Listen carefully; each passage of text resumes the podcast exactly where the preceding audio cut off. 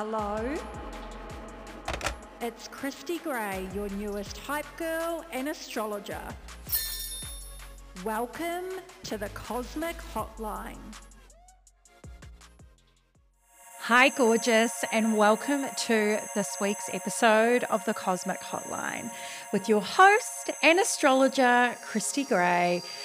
This is a very big episode. We're going to be unpacking today because the energy is very potent. Not only is it Scorpio season, we're smack bang in the middle of eclipse season. And I want you to be navigating the stars to the best of your ability and doing eclipse season right. So, what I thought I would do is with this week's astrology forecast is give you some insight into the full moon total lunar eclipse in Taurus. And then we're going to dive into Mars retrograde because that has just started. I want you to have the astrological tea on that as well. So let's dive straight in. First up, we are in Scorpio season, and I hope that you are embracing and honoring the transformation that the season brings. Scorpio is an archetype. And if you tuned into episode 18 with Sarah from Conscious Days, and we spoke about the Scorpio new moon, one of the questions that I ask Sarah is that when I talk about Scorpio as an archetype, or when I'm having a conversation with someone, there's this like intake of breath. And I asked her, why is that? Scorpio brings up the shadowy parts of ourselves, the parts that can make us feel uncomfortable.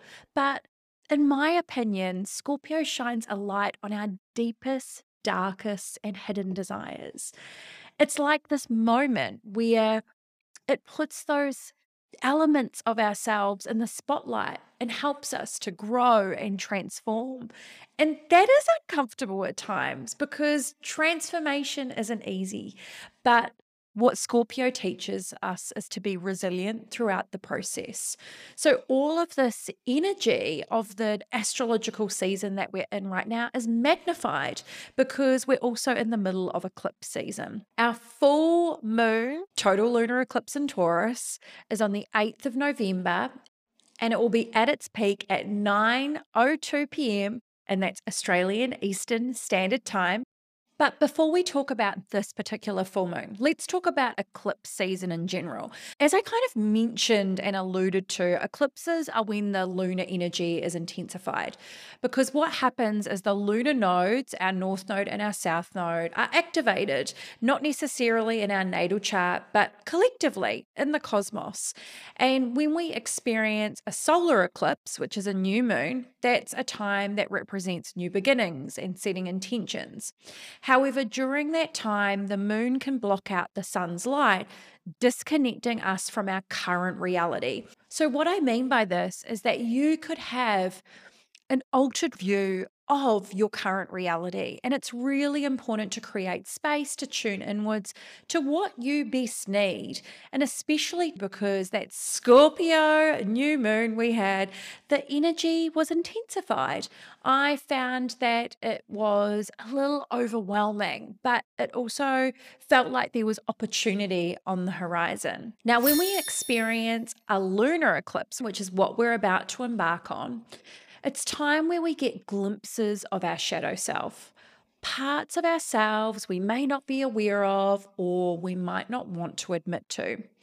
Somewhere once I read that a lunar eclipse acts as a cosmic power outage for a bold new beginning, which is exactly how I would suggest working with this energy. Things may go dark. You may not get the answer you seek instantaneously, but the more you can surrender to the cosmic power outage, know that you will be rewarded on the other side. More on that in a moment. I wrote an article for Body and Soul in December of 2021, so almost 12 months ago now. And this is what I mentioned on next week's full moon, because here's the thing I'm always forecasting so far ahead. I wrote, Get out of your comfort zone, expect the unexpected, Energy management is essential, especially if you feel lethargic and unmotivated, and address anything you've been avoiding. I still stand by these words, but I'm going to add to them. That key piece of advice expect the unexpected. I want you to be on high alert.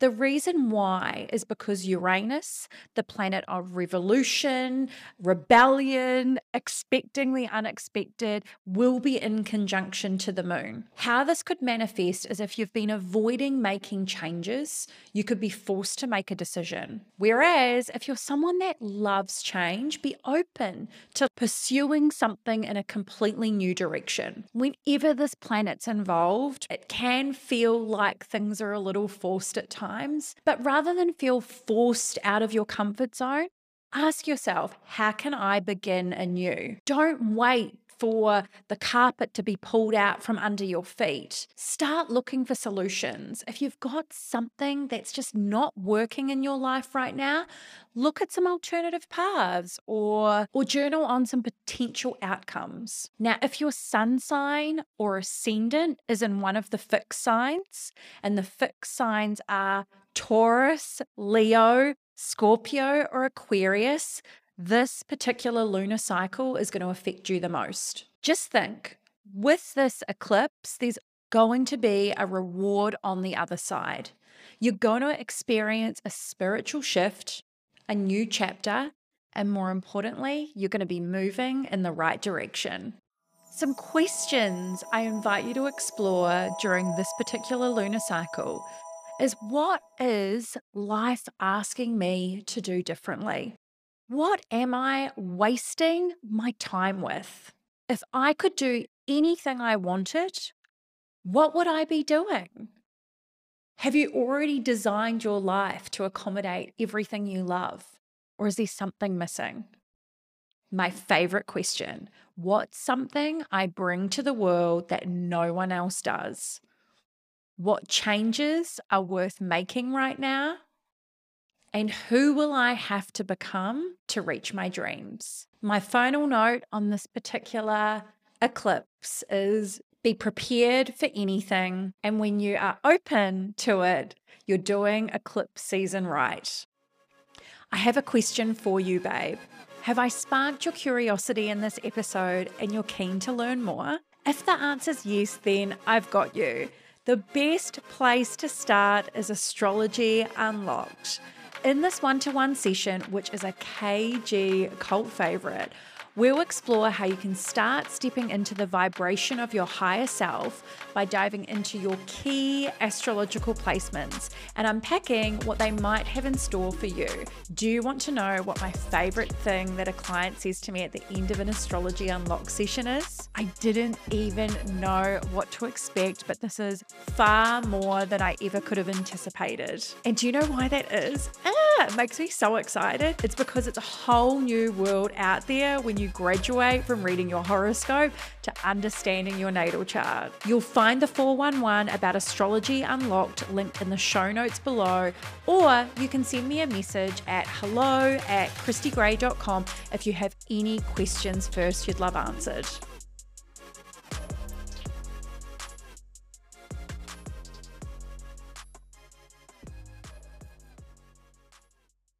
Okay, Let's talk Mars retrograde and what this particular planetary retrograde has in store for you because Mars retrogrades biannually. So this happens on occasion, but not as often as Mercury retrograde. Mars is the planet of action and how we assert ourselves. It's representative of desire and our lust for life. In a natal chart, I see it as energy output, right? Venus is all about how we receive energy or receive love. Mars is everything outgoing, it's very masculine energy. It rules Aries as well. For all of my Aries babes out there, you're going to find that over the next couple of months, it is going to be a slowing down period for you. The reason why this Mars retrograde is a bit of a big deal is because of the time frame it's spending in the zodiac sign. Essentially, it's in the sign of Gemini for approximately 6 months. Gemini represents curiosity, communication, spreading ideas and information so when these two combine, it's going to create a little bit of upheaval, which I'm going to talk to you about in a moment. When a planet retrogrades, it gives this illusion of going backwards. Where it really isn't going backwards at all, but its orbit's changing. So look at it as a time to reassess things. And if we think about the planet Mars and what it represents, look at where you're spending your time and your energy.